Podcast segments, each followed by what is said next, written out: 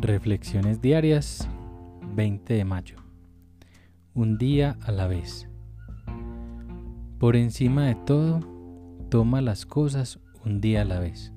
Como lo de Bill, página 11.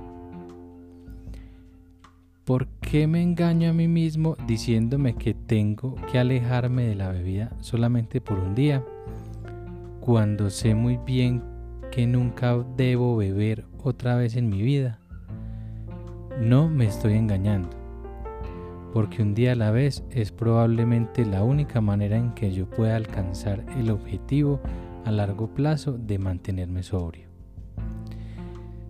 Si me resuelvo a nunca más beber mientras viva, creo las condiciones para un fracaso.